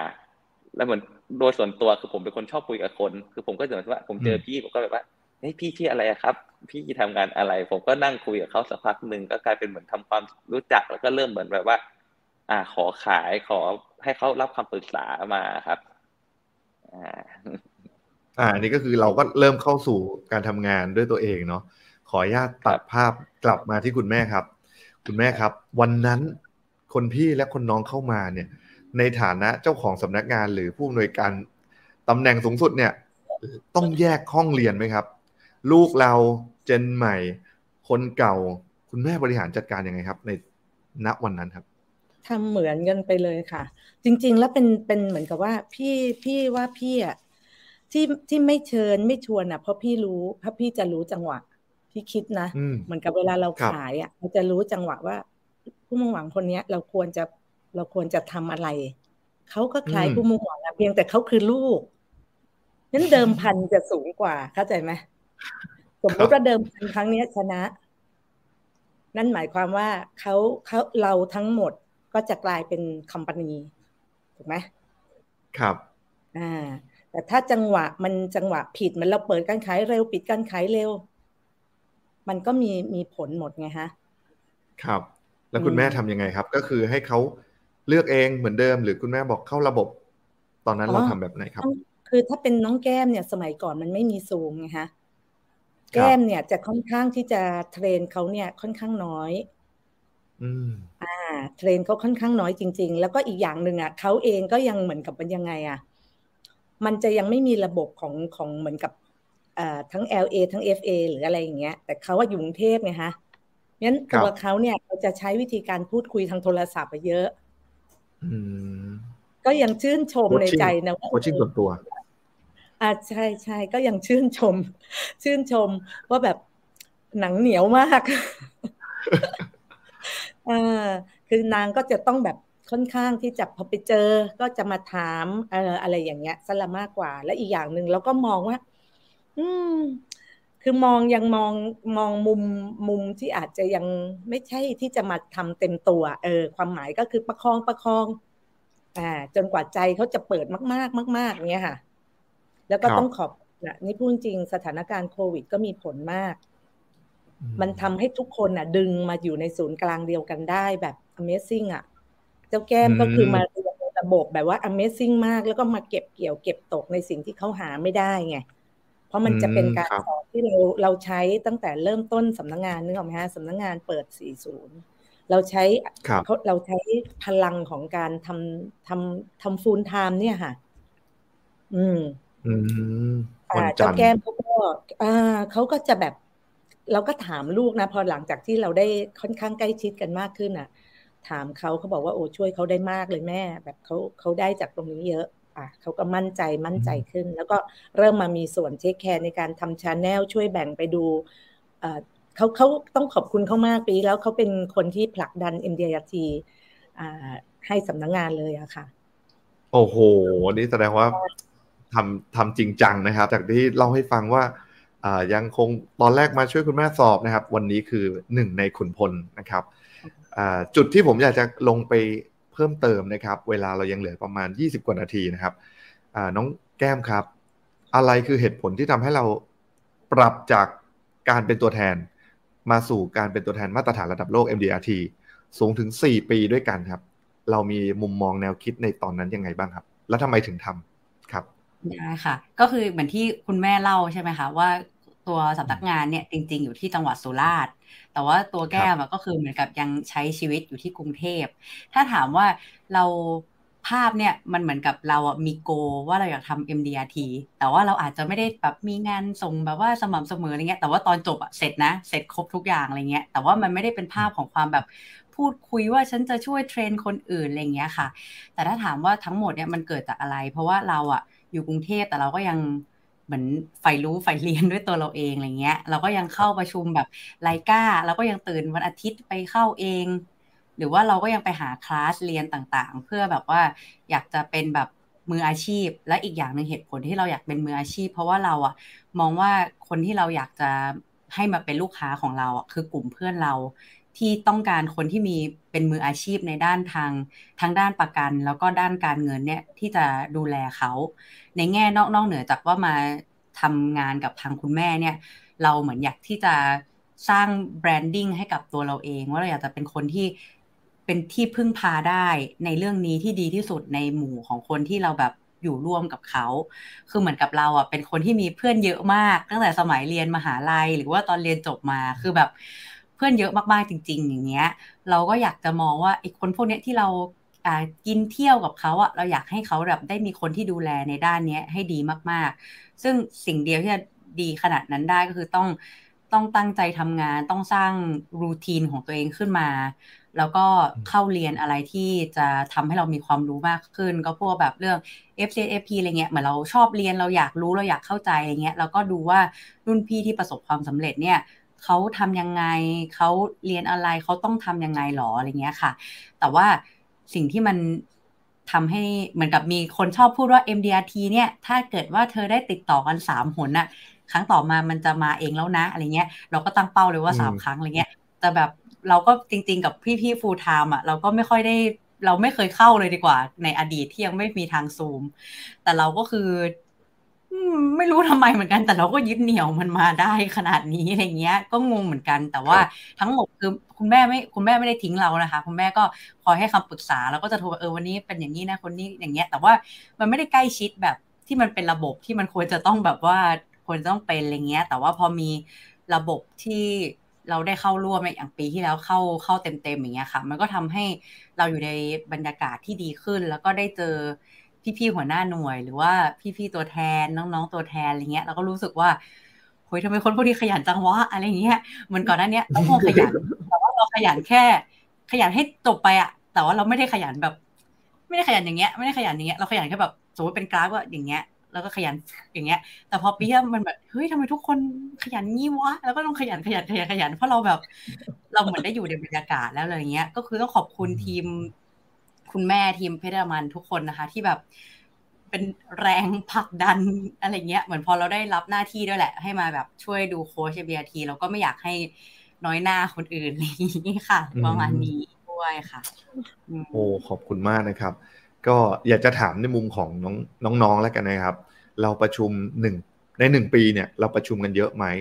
นะครับ และน้ำหนักในการประชุมเนี่ยเป็นทิศทางของ motivation หรือว่า information ครับ นี้ถามแก้มใช่ไหมคะแก้มว่าถามน้องแก้มก่อนได้ก็คือประชุมบ่อยไหมก็คือทุก ๆ วันจันทร์เนี่ยจะมีการประชุมอยู่แล้วค่ะ ก็คือแบบทุกเช้าวันจันทร์ก็คือจะมีทั้งเรื่องของเป็นแบบ new news update แล้วกันสมมติอะไรที่แบบ in in trend อยู่ในตอนเนี้ยคุณแม่มดเนี่ยเขาก็จะแบบว่าเป็นคนที่แบบยกเรื่องนี้มาอัปเดต แทบจะแบบว่า ถ้าเป็นแบบกันชัยอะก็คือโหนกระแสแบบว่าตอนนี้เลย แล้วก็รู้สึกว่าเออว่าเรื่องนี้ต้องมาแล้วพอแบบอย่างนี้เสร็จก็จะปิดท้ายด้วยการการ motivation ต่อ เราก็รู้สึกว่าเออมันมันเหมือนกับเราได้เป็นผู้รู้ผู้ตื่นผู้เบิกบานในแง่ของงานประกันแล้วก็เร็ว มันจะไม่ใช่แค่เรื่องงานประกันนะคะ แต่ว่ามันจะเป็นเรื่องที่แบบ เหมือนเรื่องที่ต้องรู้ในตอนนี้แล้วมันก็ไม่ได้เป็นการประชุมที่น่าเบื่อสำหรับทั้งคนที่เป็นตัวแทนแบบว่าเบบี้บูมหรือว่าตัวแทนใหม่ เพราะมันเป็นเรื่องที่มันทันเหตุการณ์อะเหมือนคุณแม่เป็นการใช้ที่จะลองเอา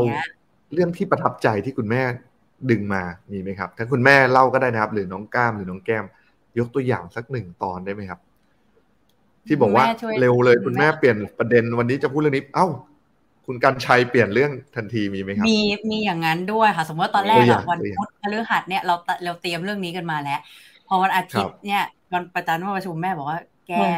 เปลี่ยนอย่างเงี้ย ก็มีมันต้องให้ตัวแทนต้องรู้เรื่องนี้แกแกเปลี่ยนอะไรเงี้ยก็มีค่ะใช่ อย่างเช่นอย่างเรื่องเอ่อโทษนะคะอย่างเรื่องเอเจอจ่ายจบอ่าแล้วก็จะเปลี่ยนเลยแล้วก็เอามาแทรกทันที เพราะว่ามันจะเริ่มมีลูกค้าโทรมาหรือถามว่าเอ๊ะเอเอมั่นคงไหม เราก็เปลี่ยน topic เลยที่เราจะพูดย้ายไปเลย ก็คือหัวข้อคือ Why AIA ทุกคนที่เข้าประชุมกับเราจะต้องรู้ว่าทำไม AA มั่นคงแค่ไหน แล้วทำไมเหตุการณ์มันเกิดกับเจอจ่ายจบแบบนั้น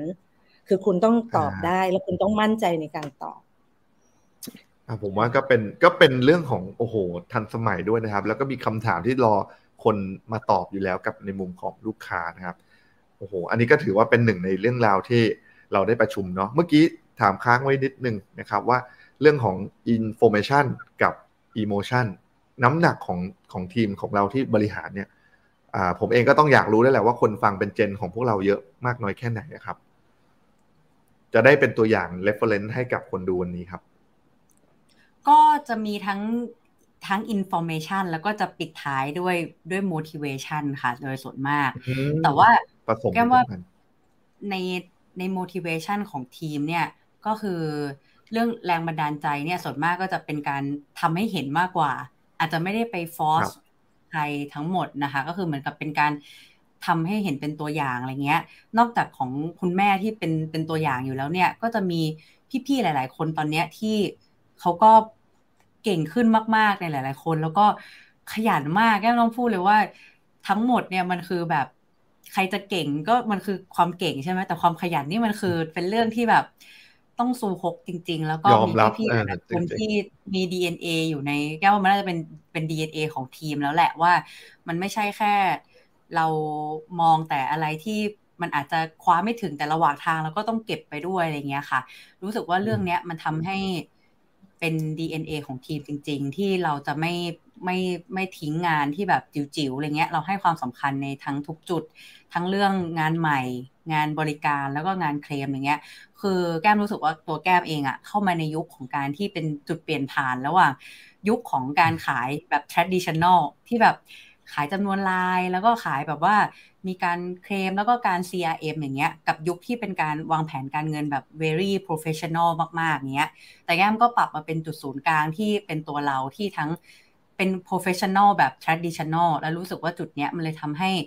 เราอยู่ในงานนี้ได้แบบที่มันมันไม่เกรงเกินไป เพราะว่าถ้าจะ professional สุดทางอะ่ะมันก็อาจจะไม่ใช่ตัวเราซะทีเดียวอะไรเงี้ยค่ะเลยทำให้รู้สึกว่าการประชุมของคุณแม่เนี่ย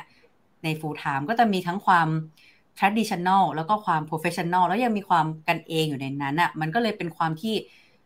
ทำให้คนที่เข้ามาได้ทั้ง information แล้วก็สุดท้ายก็ได้ motivation กลับไป โดยที่อาจจะไม่รู้ตัวว่าทั้งหมดอะมันคือเป็นอย่างนี้นะ อย่างนี้ยค่ะ ขอบคุณมากนะครับสำหรับลีดเดอร์การจัดประชุมนะครับ อันนี้ก็มุมหนึ่งของอคนน้องแก้มคนพี่นะ มาดูน้องกล้ามครับ น้องกล้ามครับ เรามีเวลาประมาณ 15 นาที ยังมีเวลาได้คุยกันอยู่นะครับ MDRT เห็นบอกว่าน้องกล้ามก็ติด MDRT ปีที่แล้วด้วย ถูกไหมครับใช่ครับ เรามีเรามีมุมมองแล้วก็พลิกจุดเปลี่ยนขึ้นมาเป็นระดับมาตรฐานโลกเนี่ย คิดยังไงนะครับ แล้วก็ลงมือทำตอนนั้น เล่าให้ฟังได้ไหมครับ ครับก็คืออย่างแรกเลยนะก็คือตั้งแต่ผมยังไม่เรียนจบเนี่ยคือผมเห็นอยู่เห็นตลอดเลยว่าเอ้เนี่ยคือเหมือนใน Facebook เขาก็จะพูดถึง MDRT เนี่ยกันบ่อยครั้งแบบว่าเนี่ยเธอต้องเป็น MDRT นะ อะไรอย่างเงี้ยแล้วคือพอผมเข้ามาทำเนี่ย คือผมก็รู้สึกว่าไอการเป็น MDRT เนี่ยมันส่วนหนึ่งคือมันได้โฟกัส คือผมอาจจะได้มีจุดยึดเหนี่ยวว่าเนี่ยเออคือฉันต้องไปให้ถึงจุดนี้ เพราะว่า ผมรู้สึกว่างานเนี้ยมันเป็นงานที่อิสระ คือถ้าเกิดเราอะ ไม่มีอะไรยึดเหนี่ยวจิตใจเลยเนี่ย เราก็จะแบบว่า เออลอยลอยละล่องละลอยของเราไปเรื่อยๆแต่ถ้าเรารู้ว่าเออ เราต้องทำอะไรอย่างน้อยคือเราก็ต้องแบบทำให้มันสม่ำเสมอเพื่อจะไปให้ถึงที่จุดที่เราโฟกัสนะครับ เพราะว่าเหมือนผมก็ใหม่ด้วยเนาะตอนแรกคือผมเข้ามาปีแรกเนี่ย ผมก็ เออ รู้แค่ว่า คือผมต้องทำให้ต่อเนื่อง แล้วก็ลองปรึกษาแม่ว่าเนี่ยจะทำยังไง คืออย่างนั้นก็ต้องบอกว่าเออเดือนเนี้ยมันต้องได้เท่านี้นะ หรือ คือต้องแบบทำให้สม่ำเสมอครับ มันเป็นจุดสำคัญ แล้วก็มันเหมือนของออฟฟิศเนี่ย มันก็มีในเรื่องของการที่ทำให้เราอะบางทีแม่บอกว่าตอนแรกคือเข้ามาใหม่ๆเนี่ยมันก็เป็นเหมือน เนี่ยคือถ้าเราเก็บเกี่ยวสิ่งเล็ก ๆ ที่สำนักงานให้เนี่ย ถ้าแต่เรามองไม่เห็นว่ามันเป็นสิ่งเล็ก ๆ แต่คือถ้าเกิดแบบว่าเรามองเข้าไปลึกๆอะไอ้นี่แหละคือถ้าเราทำอย่างต่อเนื่องอะมันทำให้เราถึง MDRT ได้อย่างแน่นอนใช่ครับ แล้วผมก็รู้สึกว่า คนมันเหมือนนี้มันเหมือนเป็นสนามลบนะไอ้สำหรับอาชีพเนี้ยคือถ้าเกิดเราไม่มีอะไรมันติดบ้างไว้เลยอะบางทีเขาก็ลูกค้าก็รู้สึกว่าแบบ เอ้ยเราจะเชื่อถือเราได้ไหมอะไรอย่างเงี้ยผมก็คิดว่าสิ่งเนี้ยมันก็เป็นสิ่งที่ทำให้เราเหมือนพูฟตัวเองไประดับหนึ่งว่าเออ เราก็เชื่อมั่นเราตั้งใจทำงานนะ ใช่ครับสำหรับผมนะไอ MDRT เนี่ยครับ โอ้โห อันนี้คือมุมมองของเยาวชน ไม่ใช่เยาวชนละเป็นวัยรุ่นอายุยี่สิบสี่นะครับ โอ้โห แล้วก็น้องก้าวก็ยังดูดูแบบเหมือนกับวัยรุ่นน่ะนะครับ ผมก็รู้สึกว่าตอนสมัยผมอายุเท่าน้องก้ามก็ยังไม่มีมุมมองแนวคิดอะไรเงี้ย ถือว่าน่าเลื่อมใสนะครับ โอเค วันนี้นะครับ เวลาเรายังมีอยู่นะครับ ใครที่มีคำถามเกี่ยวกับวันนี้ที่เราได้ฟัง ไม่ว่าจะเป็นมุมมองของคุณแม่ มุมมองของน้องแก้น้องแก้มแล้วกันอายุประมาณ 30เนาะเข้ามาตั้งแต่อายุ26เนาะแล้วก็น้องกล้ามนะครับ บางทีแต่ละคนก็อยู่ในสถานการณ์แตกต่างกัน วันนี้ทั้ง 3 ท่านอยู่กับเรานะครับ ถามสดๆ นี่คือโอกาสของคุณนะครับ ผมมีคำถามอีกนิดนึงนะครับ ระหว่างที่รอคนที่ถามนะครับวันนี้ลูกๆทั้งสองท่านนะครับ ผมถามหน่อย เราเนี่ยคิดว่าอะไรที่เป็นการสนับสนุนแล้วกันในมุมเรานะคุณแม่มีส่วนส่งเสริมเราไหมในด้านไหนบ้าง บอกให้คุณแม่รู้ได้ไหมครับ หรือคนที่ฟังอยู่ที่ เขามีเจเนอเรชันลูกเอามา เอามาไปใช้ดูบ้าง ได้ค่ะ ก็เริ่มจากแก้มนะคะ ก็คิดว่าสิ่งหนึ่งนะคะ ที่ทำให้รู้สึกว่าเป็นสิ่งที่คุณแม่มอบให้แล้วดีดีที่สุดนอกเหนือจากมอบมอบชีวิตให้เงี้ยค่ะ ก็คือเรื่องที่รู้สึกว่าคุณแม่แม่ไม่เคยทิ้งเราเลยสักครั้งอะไรเงี้ยค่ะ ถ้าเกิดว่ายังไม่นับเรื่องของงาน AA เนี่ย มันเป็นความรู้สึกตั้งแต่ เราเป็นเด็กที่เรารู้สึกว่า แม้ว่าแม่จะยุ่งยังไงเงี้ย แต่ว่าแม่ไม่เคยทอดทิ้งนะคะ ก็คือว่า อ่า ย้อนกลับไปตอนประถมแล้วกัน จริง ๆ เราเป็นเด็กที่เรียนดีมาก แต่จู่ๆก็มีช่วงหนึ่งที่แบบ เหมือนเราแบบ อยู่ๆก็เด๋อไปอะไรเงี้ยค่ะ คุณแม่ก็คือ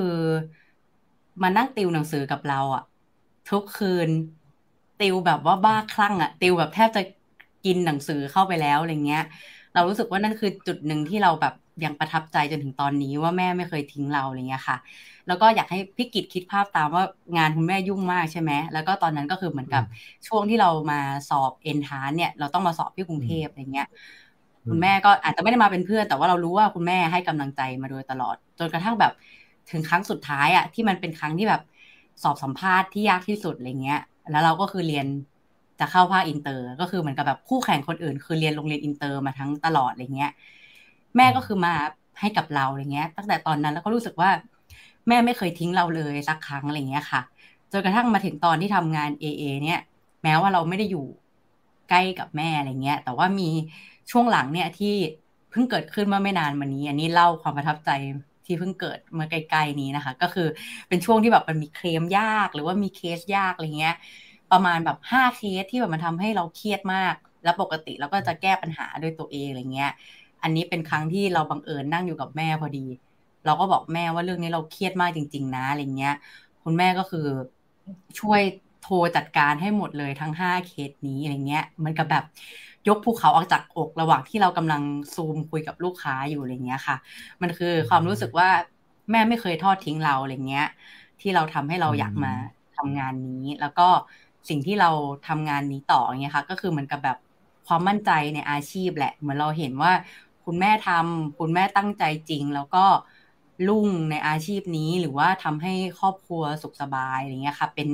แล้วก็เป็นประโยชน์ด้วยกับสังคมหรือว่ากับพี่หัวหน้าหน่วยทุกคนอย่างเงี้ยก็มีความสัมพันธ์ที่ดีกับคุณแม่ แล้วก็ทุกคนก็มีชีวิตที่ดีขึ้น ยังเคยจาได้เลยว่าตอนเด็กๆ เคยไปกับพี่ตัวแทนคนหนึ่งที่บ้านเขาไปขายกับคุณแม่อะไรเงี้ย ตั้งแต่เราเป็นเด็กน้อยก็ไปที่บ้านลูกค้า ก็ไปนั่งที่พื้นเลยนะอะไรเงี้ย แล้วพี่คนนั้นตอนนี้ก็เติบโตมาเป็นหัวหน้าหน่วย แล้วก็มีลูกเขาที่มั่นคงมากๆอะไรเงี้ย เราเหมือนเห็นภาพคุณแม่ทำงานมาโดยดีมาโดยตลอดอะไรเงี้ยเราก็เลยมั่นใจในอาชีพนี้อะไรเงี้ยค่ะ แต่ก็อยากจะบอกว่าเออวันนี้เหมือนหัวข้อว่าแบบเหมือนทายาทเหมือนเป็นการส่งต่ออะไรเงี้ย ก็อยากจะฝากบอกพี่ๆทุกคนนะคะ ว่ามันอาจจะดูเป็นคำที่น่ากลัวแบบเฮ้ยคุณแม่มดจะไม่ทำงานหรออะไรเงี้ยแต่ว่าต้องบอกว่าเราก็รู้ว่าแม่รักในงานนี้ แล้วก็เป็นคนชอบทำงานอะไรเงี้ยค่ะ ก็อยากจะบอกกับคุณแม่ว่าเออเรายังไม่เราไม่เคยคิดภาพว่าส่งต่อแบบแม่ไม่ทำแล้วมันเป็นยังไงอะไรเงี้ย แต่ว่าก็รู้สึกว่าทุกวันนี้ก็ดีใจที่เราได้มาทำงานร่วมกันได้มาแบ่งปันได้มาแชร์ เรื่องราวดี ๆ ด้วยกันและกันอะไรอย่างนี้นะคะ ก็อยากให้คุณแม่รู้ว่า เออก็มี พวกเรามามาช่วยอยู่อะไรอย่างนี้นะคะ แล้วก็อยากบอกแบบพี่ๆทีมมดนะคะ ทีมเพชรอนามันว่าการที่มีพวกเราเข้ามาเงี้ยไม่ได้แปลว่า แม่จะเลิกทำหรือแม่จะไม่อยู่แล้วอะไรเงี้ยแต่น่าจะเป็นการที่ช่วยดึงคนที่เป็นพี่ๆอาจจะเริ่มอายุโตหน่อยกับน้องเด็กๆที่เข้ามาเนี้ยน่าจะเบรนกันได้อย่างมีความสุข แล้วก็ทำงานได้อย่างมีประสิทธิภาพค่ะ ก็จะพยายามให้เป็นอย่างนั้นที่จะมาช่วยคุณแม่นะคะ อืมโหขอตบมือเลยครับ คุณแม่น่าจะทราบซึ้งนะครับอะเรามาดูน้องก้ามเลยนะครับ น้องก้ามครับ ในมุมมองของน้องก้ามครับ คุณแม่มีบทบาทส่งเสริมให้เรามาสู่อาชีพนี้และประสบความสำเร็จยังไงเล่าให้คุณแม่ฟังหน่อยครับ ครับ ก็คืออย่างแรกก็คือ แม่เนี่ยก็คือเป็นตัวอย่างที่ดีเสมอมานะครับ แล้วก็สำหรับกำลังใจตลอดที่ทำงานเนี่ยก็คือ แม่จะเป็นกำลังใจให้ว่า เออ เนี่ย คือต้องทำได้นะ คือ นั่นคือมันเวลาที่แบบว่าเราทำได้เนี่ย คือเราก็อยู่ด้วยกันหรือว่าบางทีเนี่ยที่แบบว่า คือมันเครียดจนแบบว่าร้องไห้อะคือแม่ก็ยังแบบว่า เออ คือเหมือนให้กำลังใจแล้วว่า เนี่ยมันก็ต้องทำมันคือก็พลอยจะร้องไห้ไปกับเราด้วยว่าแบบว่าคือเนี่ยคือ เหมือนเขาเคยผ่านมาก่อนนะคือการที่ได้ทำพร้อม ๆ แม่นี่ก็ถือว่าเป็นแบบว่าโชคดีมากเพราะผมไม่เคยคิดเลยว่าผมจะได้ทำงานพร้อมแม่หรือว่าแบบว่าเออเนี่ยเหมือนการที่มาได้มาคุยพร้อมกันออก ออกรายการเนี่ยคือ ผมไม่เคยคิดมาก่อนเลยนะว่า ผมจะได้แบบออกสัมภาษณ์พร้อมคุณแม่อย่างเงี้ยแล้วก็คือผมรู้สึกว่าแบบ คือพอเราติด MDRT อย่างเงี้ยคือผมเนี่ยก็คือแบบกอดกระโดดกอดกับแม่กลางบ้านว่าติดแล้วติดแล้วฉันทำได้แล้วคือแบบว่า คือมันไม่เคยมีโมเมนต์อะไรพวกนี้คือ แบบคือถ้าเกิดไม่ได้งานเนี้คือผมว่าผมคงไม่ได้ใกล้ชิดแม่ขนาดเนี้ยเพราะปกติคือเรียนเราก็ไม่ได้อยู่ด้วยกันนะแต่พอแบบว่า ออกลับมาทำงานเนี้ยเรากลับได้คุยกันมากขึ้น แบบมันได้มีความใกล้ชิดกันมากขึ้น แล้วก็แบบเออเราได้สัมผัสโมเมนต์ดีๆ กันมากขึ้นนะครับ แล้วก็คือผมสิ่งที่จะฝากบอกแม่นะคือ ผมก็รู้สึกว่า เอองานเนี้ยคือผมก็พยายามสานต่อให้มันดี แล้วก็คือพยายามจะเก็บเกี่ยว สิ่งที่แม่แบบว่า สอนหรือว่าแบบ ดูแลคนรุ่นใหม่อย่างเงี้ยคือผมก็พยายามจะฝึก ระหว่างที่แม่ก็ยังทำงานอยู่ ผมก็คงคิดว่าแม่คงยังไม่ออกจากงานนี้ แบบคือแม่ผมไม่ไม่เลิกทำง่าย ๆ คือเพราะแม่รักงานนี้มากเหมือนที่พี่แก้มบอกครับ แต่คือสิ่งที่แบบ เออ คือผมก็จะพยายาม เหมือนเอาที่แม่ จากผมพูดแบบว่า แม่เป็นตัวอย่างจากหินเนี่ย คือพยายามจะทำให้มันเป็นเพชรอันดามันเหมือนที่คุณแม่ตั้งใจเอาไว้ อ่า แล้วคือพยายามให้มันใหญ่โตมากขึ้นเป็นเพชรเม็ดโตครับถึงอยากจะบอกคุณแม่นะ โอ้โหเป็นยังไงบ้างครับ คุณแม่ ผมต้องบอกทุกคนที่ฟังอยู่ก่อนนะครับว่าคำถามเนี้ยเป็นการบ้านที่ผมไม่ได้บรีฟนะครับ ผมแค่บอกว่าผมจะถามประมาณนี้ พวกเราทั้งสามท่านเนี่ยสองท่านที่เป็นลูกเนี่ยก็ลองมาเล่าให้คุณแม่ฟังสดๆนะครับ ทีนี้มาถึงคุณแม่ครับ คุณแม่มีอะไรอยากจะบอกคุณลูกๆในเดือนแห่งความรักครับเริ่มจากแก้มนะคะ ก็คืออย่างที่บอกคือ ถ้าเราคิดกันอะ มันไม่น่าจะมีอะไรเป็นเหตุบังเอิญซะทีเดียว สมมุติว่าเขาเนี่ย เป็นเด็กเด็กเด็กจิ๋วแล้วก็มีคิ้ว เราอาจจะไม่ได้มาทำงานนี้กันเนื้อหามันก็คือจะเป็นอะไรที่แบบทำให้เรามานั่งทบทวนนะ แล้วก็การที่มีแก้มเข้ามา แก้มเขาจะชอบมีคำพูดอยู่ เวลาเราอยู่ด้วยกันน่ะเขาจะชอบบอกว่า แม่แม่ว่าจริงไหม ครั้งนั้นน่ะ เหตุการณ์ที่เกิดขึ้นนู่นนี่นั้นน่ะ มีแก้มอยู่ในเหตุการณ์สำคัญของแม่เนาะคือแก้มเขาจะชอบพูดคำชอบพูดคำนี้ เราก็เลยอยากจะบอกว่า แก้มมาเป็น เป็นความที่ทำให้คุณแม่มั่นใจนะคะ ในในการทำงานอยู่ทุกวันนี้แล้วก็ไม่มีเหตุอะไรที่บังเอิญ คุณแม่เชื่อแบบนั้น แล้วก็สิ่งที่ลูกพูดอะว่า เรามีโมเมนต์ทั้งเยอะมากอะแก้มจะอยู่ข้างๆ คุณแม่เสมอแล้วแม่ก็คิดว่า เออต่อจากนี้ไปอะถ้าสิ่งนี้มันมีคุณงามความดี support นะ เราเชื่อในเรื่องความดีกัน แก้มเขาคงจะได้อยู่ใน moment ที่สำคัญสำคัญแล้วก็ทำให้ทุกสิ่งทุกอย่างที่แม่ตั้งใจเนี่ย สมบูรณ์แล้วก็ส่งต่อ ความสมบูรณ์ทุกสิ่งทุกอย่างอย่างที่ที่เธอเข้าใจเนี่ยให้กับคนรุ่นต่อๆไปนะคะ แล้วก็ส่วนเจ้ากล้ามเนี่ย กล้ามก็เหมือนกับเป็นถ้าเปรียบก็เหมือนลูกศรนนะเขาเนี่ยเพิ่งเข้ามาร่วมงานกับพวกเราเนี่ยหนึ่งปี เมื่อก่อนเนี่ยเขาจะลำคาญพวกเรามากเลยว่าเราคุยอะไรกันนะเขาเขาจะไม่เข้าใจไง แล้วเราก็เป็นเรื่องตลกเพิ่งเพิ่งเพิ่งพูดกันเมื่อไม่กี่วัน บอกว่าเออจริงนะเมื่อก่อนนะมันลำคาญเรากันเนาะเราเลยต้องไปตั้งกลุ่มหนีเพื่อจะคุยงานประกันกันไม่งั้นเขาจะลำคาญว่าเราคุยอะไรกันไงจนเดี๋ยวนี้จนมาถึงวันนี้ค่ะ เรามีความรู้สึกว่า เออ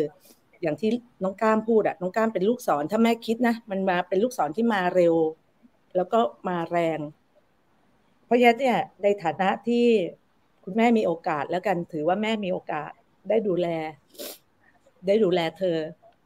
แม่ก็จะพยายามทำให้ลูกศรดอกเนี้ยที่มีความเร็วเนี่ย จะต้องพยายามที่จะให้พลาดพลาดเป้าให้น้อยที่สุดหรือไม่พลาดเลย นั่นคือหน้าที่ของโค้ชนะคะ แล้วก็กล้ามเนี่ยจะชอบพูดกับแม่ว่า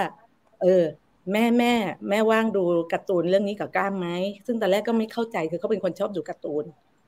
จนเรามาได้มีโอกาสอย่างที่บอกอะเรามีโมเมนต์ดีๆกันในช่วงที่มาทำงานร่วมกันเนี่ยเราก็ดูการ์ตูนตอนแรกก็ไม่เข้าใจ ก็คือเป็นเรื่อง Academy เป็นฮีโร่ Academy อะค่ะแต่น้องๆ นะ เด็กๆเขาอาจจะเขาอาจจะรู้จักใช่ไหมคะ คือในในละครนะมันจะมีตัวเด่นๆอยู่เอาเป็นว่าสองตัว ตัวหนึ่งอะเป็นตัวเหมือนพระเอกอะซึ่งเขาเข้าใจว่าเขาว่าไม่มีอัตลักษณ์เขาคิดว่าเขาไม่มีอัตลักษณ์เขาก็เลยไม่ได้เป็นฮีโร่ อ่าแล้วก็จะมีอ่าไอตัวเนี้ยมันจะมีไอดอลของมันอะเขาเรียกว่าออมไหมเป็นเป็นออมไหมชื่อของเขา ซึ่งออมไหมเนี่ยเป็นฮีโร่ใหญ่ ส่วนไอ้ที่ไม่มีอัตลักษณ์คิดไปเองเนี่ย เข้าใจว่าอยากจะเป็นอย่างนั้นดังนั้นการที่แม่ได้ดู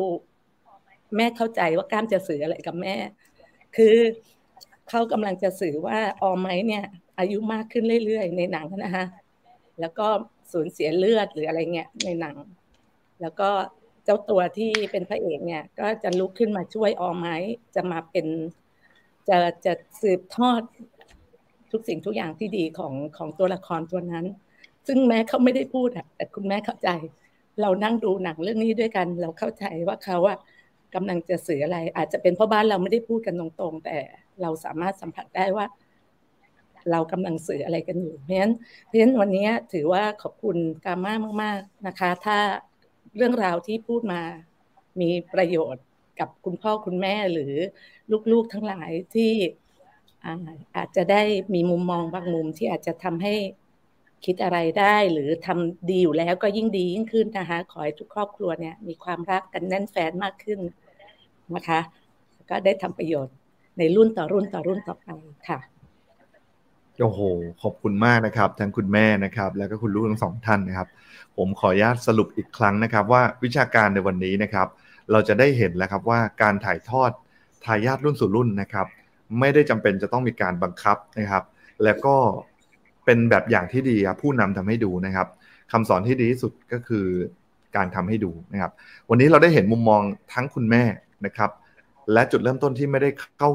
เข้าเกี่ยวข้องหรือใกล้ชิดกับ ธุรกิจประกันเลยนะครับ ในส่วนของมุมคุณลูกเนี่ยเราจะเห็นแล้วครับว่าจะมีวงของสองวงที่อยู่ในอาชีพนี้นะครับ